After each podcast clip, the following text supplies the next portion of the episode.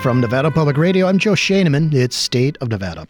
You might not realize it, but you have probably been the target of a scam, either on the phone, email, or some other electronic device. Nevada ranks third in the nation for the number of fraud and identity theft reports, with almost 57,000 reports, resulting in a total loss of $108 million last year. And it's National Consumer Protection Week, so officials are out there warning us about the number of people who are trying to con you out of your money. Last year, Nevada's Department of Consumer Affairs received over 3,400 complaints and inquiries. The top five complaint areas were product purchases, auto body and auto repair, home repairs, internet scams, and timeshares. I'm going to start with Whitney DeGesti. She is the Senior Deputy Attorney General with the Nevada Attorney General's Office, Bureau of Consumer Protection. Whitney, welcome to State of Nevada. Hello, thanks you. Thank you for having me. So, uh, yeah, it's great to have you, Whitney. Um, I want to talk a little bit about Nevada's ranking as the number three state in the country for fraud and identity theft. Why is it such a problem here? Uh, what what makes uh, Las Vegas this sort of uh, hotbed? You know, I don't really know exactly why, but I do know that um, when it comes to how to combat that, it is all about education and all about doing what we can to prevent scams from happening. So that's why, you know, National Consumer Protection Week is so important. We're trying to educate Nevadans so that um, maybe that statistic can change. Yeah. In the AG's office, how much of a priority are frauds and scams? Oh, uh, top priority. Um, consumer protection is one of the um, one of the top priorities for Attorney General Ford, and um, it's it he uh, focuses on and dedicates a lot of um, time and uh, to our team in our office. Our our um, division is called the Bureau of Consumer Protection, and it is uh, one of the top priorities. And uh, talk about it. If, if somebody calls your office and they have a consumer complaint or they mm-hmm. have an allegation of fraud, what steps can you take? Sure. So um, we always direct whoever has an allegation of fraud or um, a you know a scam or um, a what we call a deceptive trade practice, and that's what we um, we enforce in the Bureau of Consumer Protection. We always direct them to file a complaint with our office, and they can do that online at um, uh, uh, ag.nv.gov. Um, there's a place to file online. And then once it's there, it's routed to where it's best suited. So a lot of the time, a different um, entity might have jurisdiction over the complaint, and so we would we would um, route it there. But if it has to do with a deceptive trade practice or a scam, um, we will um, investigate it and do what we can to um, prosecute. And you, I, know you get a lot of calls and, and complaints. Is there a way to determine, or have you determined about? I don't know what percent come to some sort of satisfaction, or, or what percent you're actually able to reach some, some something for the person who's making the complaint. I don't have those statistics, um, but I I can say that um, you know it I, it all depends upon um, if it's a lot of the time, like with a scam complaint per se, it, a lot of the time it's over overseas. So when they file with our office, um, we might not, or you know, not even um, a different entity like uh, a, a, federal entity might not be uh, be be able to easily locate them. Um, but when they are in Nevada, or when they are um, like actual businesses that are um, using deceptive trade practices on Nevadans, um, I would say we have a pretty high percentage of um, of holding them accountable. That's Whitney DeGesti, Senior Deputy Attorney General in the Bureau of Consumer Protection in Nevada. And we're taught it's National Consumer Fraud Week, and Nevada is again near the top when it comes to people getting scammed. And almost all of us have been victims or targets of a scam. And Hank from Las Vegas, welcome to the program. Hi. Hey, go ahead, uh, Hank. This, this is what happened to us here in the last uh, week. My wife is going to take the car to California to visit family. So we decided uh, that, you know, it'd be a good idea to get the brakes checked. The car has 20,000 miles on it. It's a 2020 and uh, she took it. Uh, she, we at the same time we got a mailing for a free brake inspection. So the wife took the car down there. They inspected the brakes and said we need rear brakes. They need to be replaced, the pads and the rotors. So I decided, well, you know what? It'd be a good idea if we get another opinion because the car only has 20,000 miles on it. It's driven locally. The Right. wife takes it to the grocery store and at Costco. But anyway, so uh, we went to another uh, licensed. Uh, no, we, we got another thing in the mail for a free brake inspection at the dealer. Which she took the car. She took the car down to the dealer, and lo and behold, they gave us an inspection for a free inspection, and then they came back that we needed rear brakes, we needed the pads, and the rotors are cracked. So now we had two different opinions. So we took it to uh, to another certified mechanic. They opened the car up, they looked at it, they inspected it. I mean, a major inspection of the brakes. They there were three mechanics there, and they started laughing. They said, "You don't need brakes. You, Ugh. you your car's perfect." Wow. So now we have those opinions. So I took it to another certified mechanic. They opened the car and they said, "You don't need brakes. Those brakes are perfect. They're like new." And the dealer wanted to charge us eight hundred and thirty bucks to replace those rear brakes and rotors, which allegedly had a crack had cracked rotors. wow. Uh, that, I just wanted to make the public aware of these free brake inspections. And you know what? The dealer in this case is the one I'm really ticked off about. Yeah. That that is really valuable information. And I think a lot of people in Las Vegas have learned when you take your car into somebody, you talk to all your friends and see where they've been and see who they trust. Uh, Hank, thank you.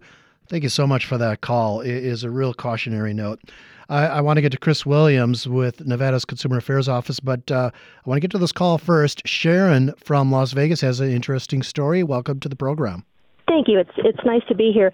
This wasn't um, me personally, but it was my daughter. And about a month ago, um, she had been looking for a job, and she um, had her resume on LinkedIn, and she was contacted. Um, she was emailed, and they referenced her resume on LinkedIn, and they um, interviewed her twice over the phone, and it was for um, a gown company in New York, and she looked up, and it's a legitimate gown company, and they allegedly had gowns in like Macy's, Nordstrom's, Dillard's, um, etc. So it was for a work from home um, photo editing job.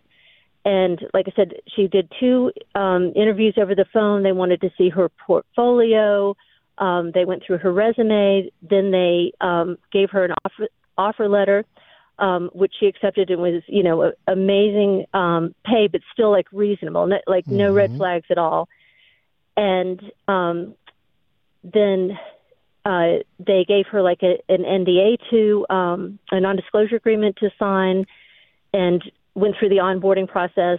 Um, she had to give information for um, direct deposit, and um, then they were also requiring that she use um, specific photo editing software. So they said that they were going to deposit money into her Oh, account no. to buy this photo editing software. So they deposited, quote unquote, forty five hundred dollars, and she was um, to to buy the software, and then um, you know the following week begin, and um, uh, they they deposited, and then they tried to withdraw forty five hundred dollars, and they had tried it multiple times, and then she got an alert from her bank, um, and so she comes um, into my room at like 11:30 at night, bawling her eyes out because she found out it was a scam. And on the, the the gown company's website, like on the website, there was nothing. But then as she went further into, I think careers, there was like a red banner across the top that said, Mm. "We currently have no jobs available, but there is a um, an ongoing scam where people are trying to get um, your personal information." So she was she was just devastated. Um, But luckily, the the bank shut it down. She didn't lose any money, but definitely a very hard lesson to learn. Very much so. Thank you, Sharon. That is a, a another story that's good for other people to hear. Just about everybody can be taking taken by scams. Um, I, have told this story on the radio before. I, I, don't know if it was last year, a couple years ago, but I'll tell it again because it can happen to anybody. I was here early in the morning one one year, and I got a email from my boss saying I need gift cards and I need them now for for people who are uh, donors, and I want to give them gift cards. I was like, it was like five thirty in the morning. I we went back and forth by email, like, where should I get these? Uh, go to across the street to Walmart, and they have them all there. I put my coat on. I was walking out the door when our tech guy walked down the hallway, and he said, "Where are you going?" And I said, "I got to get these gift cards. The boss says I have to get them." I was kind of grumpy about it. He said, "You're out of your mind." He said, "It's a scam." And, and then I went back to my desk, looked at the email. It it did have my boss's name, but then after that, it had a jumble of letters and numbers uh, in, in different signatures that you could tell it wasn't legitimate. So everybody, everybody can fall for this stuff. Um, and I, I, I, thought I couldn't. You know, I've been covering this stuff for, for many, many years. National Consumer Affairs Protection Week, and we have some experts on that with us right now. And Chris Williams is one of them. She is the Chief Compliance and Audit Investigator for the, state agency, the Nevada Consumer Affairs Office. Chris, welcome to State of Nevada. Thank you, Joe, and thank you, KNPR, for, for this uh, opportunity to provide this important information to our consumers. it, it is important. It, uh, uh, for, uh, begin with uh, what's the role of Nevada Consumer Affairs? What do you do?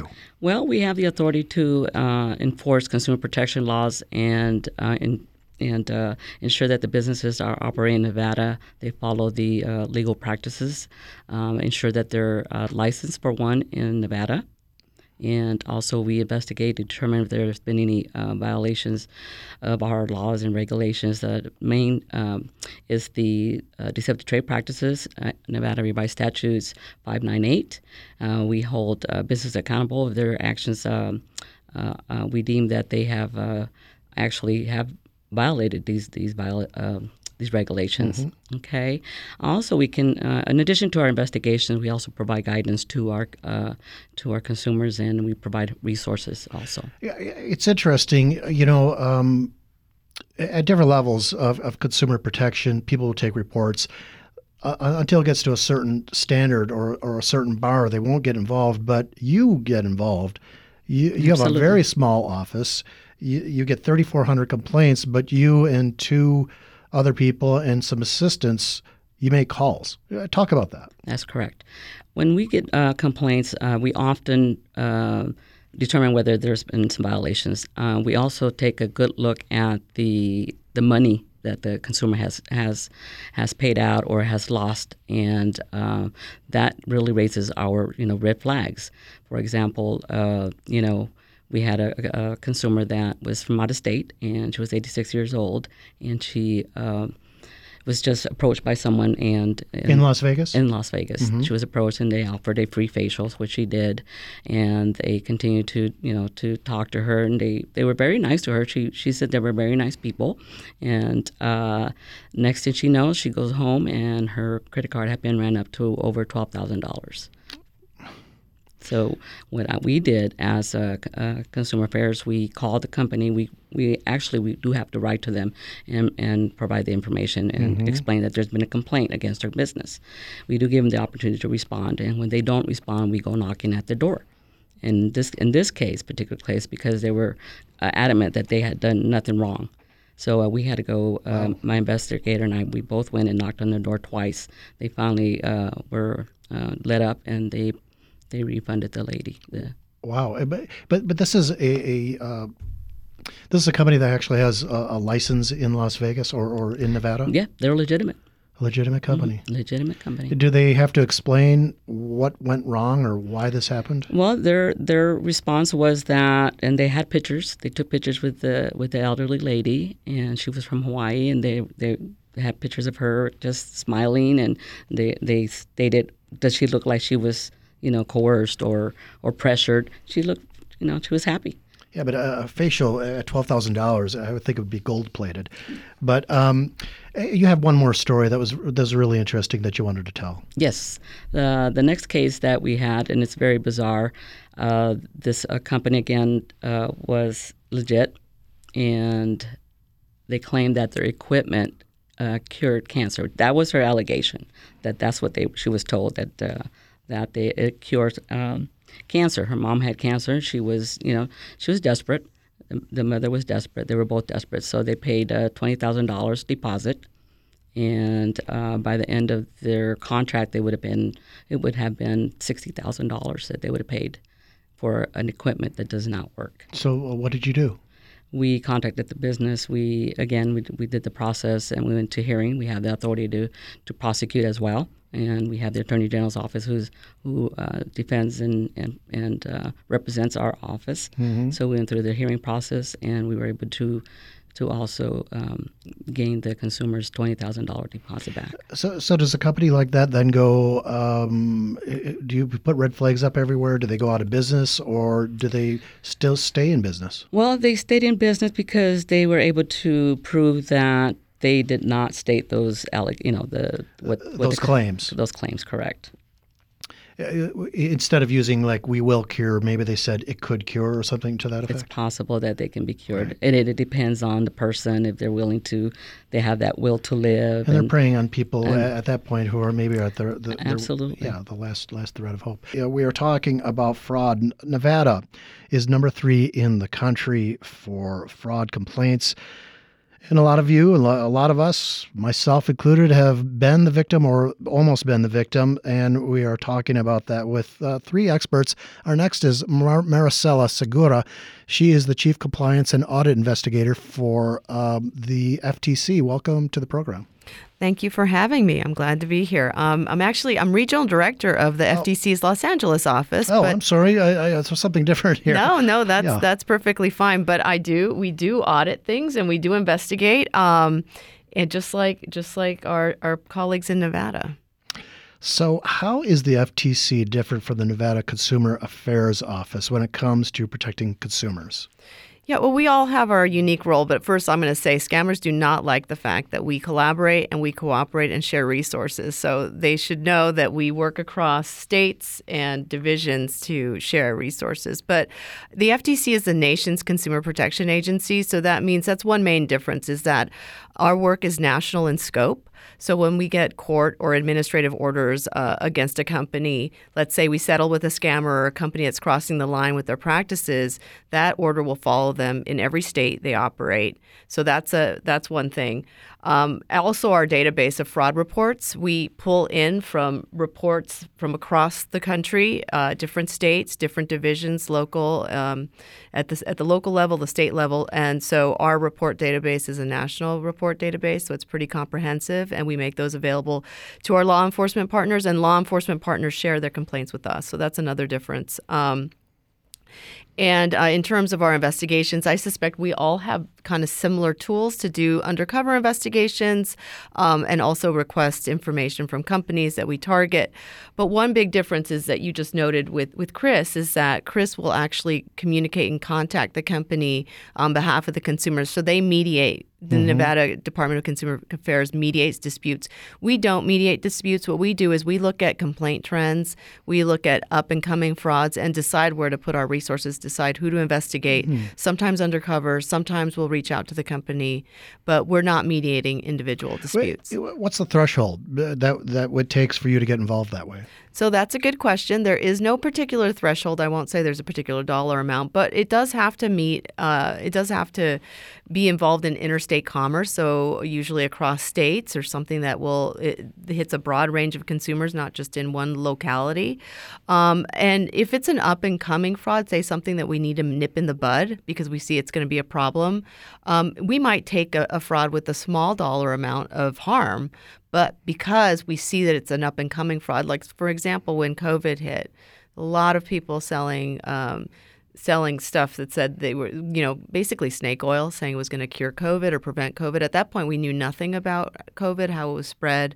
Um, so we took a lot of cases with small players, just be, just at the very incipiency of the the website, mm-hmm. just the mm-hmm. website going up. Well, we would pursue those and bring them down. And now that now that COVID has subsided, what what what are the interstate scams that you're looking at? What, what are the kind of things that are popping up that really draw attention? Um, investment schemes have gone through the roof. Um, you know, these frauds about business opportunities and, and work at home. I put that in the same bucket, what your listener talked about earlier today. One big red flag about these work from home scams you should never have to pay money or open your bank account to a deposit for a job. That's a big red flag. If if you're getting hired by a company for a work at home opportunity and they say, "Oh, well all you need to do is set up this system, so you're just going to need to, you know, Well, it's a it makes sense. I mean, you think about it. I'm working for a company out of New York and they want to deposit my check in a direct deposit, so I give them my direct deposit info. Well, um, you know that's that's that's once you're hired and you you get a first paycheck perhaps maybe you can you get your direct deposit. But what what we're talking about and what the listener was talking about is before you start working they say you need this new system. We're going to give you the money to buy the system. So now they're depositing money into your bank account. That's that's a big red flag. That's that's that's a common trick that fraudsters use. They'll de- say they'll deposit money into your bank account and then seek to withdraw it. Um, and they they play this like financial game where you're giving over your bank account information. They're oh, so to... it, they seek to so they they actually do it. If you're quick enough, you can just take the money. Right. But they get it out quick enough. But the the, the real reason is they want your bank. Uh, the information so that they could take future money that you put into them. Exactly, or they want to steal your identity. That's kind of crazy. Um, so, uh, what are the things? I mean, it's it's really interesting what you do. It reminds me of a lot of sort of movies and TV shows that you guys are uh, sort of always looking for trends in scams. What are some other like? Are, are the things you see in Nevada quite a bit? Well, I mean, Nevada, one of the biggest. I mean, this is almost like an evergreen is identity theft. And so, um, identity theft is probably your top complaint category. And the next are those um, investment schemes, as we were talking about. A lot, a lot of people are moving, uh, losing money to crypto schemes. So folks saying, "We've got this coin, we're going to set up this, you know, this system where the coin is going to be invaluable. It's going to be more valuable than Bitcoin," and that's just a bunch of smoke and mirrors. It's not true. But, but how can you? We we actually got a. An email from Tyler in Carson City who said, I invested in a cryptocurrency that turned out to be a scam. I lost a lot of money as a result. What can I do to recover lost funds? And how, what are, what are some red flags to avoid? I mean, crypto is already, these, these, um, crypto tokens are already really volatile. Um, but red flags are where someone's promising you big returns. If it sounds too good to be true, it's probably too big, too good to be true. Um, you know, nobody can predict what, especially if they're telling you, oh, you're going to make X percent more. You know, you're going to triple your money. No one can tell you that. They they don't know that. You see you see what's happening in crypto right now, even with you know the more like established coins. Mm-hmm. If someone's telling you your guarant your money's guaranteed to triple, that's probably a scam. I got another comment here from Carlos in Reno who said, I recently received a phone call claiming my social security number had been compromised. They wanted my personal information. I hung up the phone and dialed back the number only for it to be disconnected. This has worked for me to identify scammers, and I wonder if that is what you recommend. Uh, Chris Williams. Yes. Uh, as a matter of fact, I'm, I'm glad he brought that up. The listener brought that up because my mother, uh, about a month ago, she was called, and it was um, ironic because I had just gotten the call 15 minutes before her, claiming that my Social Security uh, number had been compromised, and I needed to contact Texas, uh, state of Texas. And so my mom called me. I just hung up. Uh, my mother uh, called me frantic. She was paranoid. She was going, "I'm driving to your house right now. They they stole my my my Social Security number. I don't know what to do." And I said, "Mom, calm down." Calm down. I said, I said, I got the same call you did. It's a scam. And she says, well, I said, did you did you press the button or the, you have to click on something? She says, well, yeah, I, I they told me to, to click on this, so she clicked the phone number. Uh, then so she was she spoke to somebody actually, yeah. and they told her to contact uh, this uh, person and blah blah blah. And so it was just uh, yeah people can get scammed easily especially the, the elderly are more vulnerable like my mother um, she's elderly and she was just frantic I wonder why it's Texas. I, I got a call years ago from somebody who said my photo ID was found at the site of a murder. It had blood on it, and uh, that uh, they could make this go away if I gave them some money. And I said, well, send me the report. Oh, we're going to have an investigator at your door tomorrow morning. I said, okay, that'd be great. I want to talk to him. Never heard from him, of course. Um, yeah, unfortunately, we only have about a minute left. Uh, but the, the FTC has found one thing that there's a lot of 20 to 29 year olds who get scammed, but it's the older people who lose the money. 20 seconds, Maricela. Uh, why? Well, um, well, one thing the data show is like older adults are not the only ones who are uh, falling for scams. That's just a lie. Actually, the 20 somethings are falling for scams more often. They're just losing less money. And the simple answer is older adults have more money to lose um, you know, they just have more. They have yeah. more savings. They have homes. They have assets that younger adults don't. That younger younger folks don't have. Um, also, as I mentioned, investment scams are are through the roof right now, and so even older adults are looking at the money that they do have, their savings, and they're wanting to make it stretch and so they might be falling a little more for or, or, or um, succumbing to these these these other. And that's all the time we have. I want to thank Maricela Segura from the FTC, Chris Williams with the Nevada Consumer Affairs, Whitney DiGesti with the AG's office.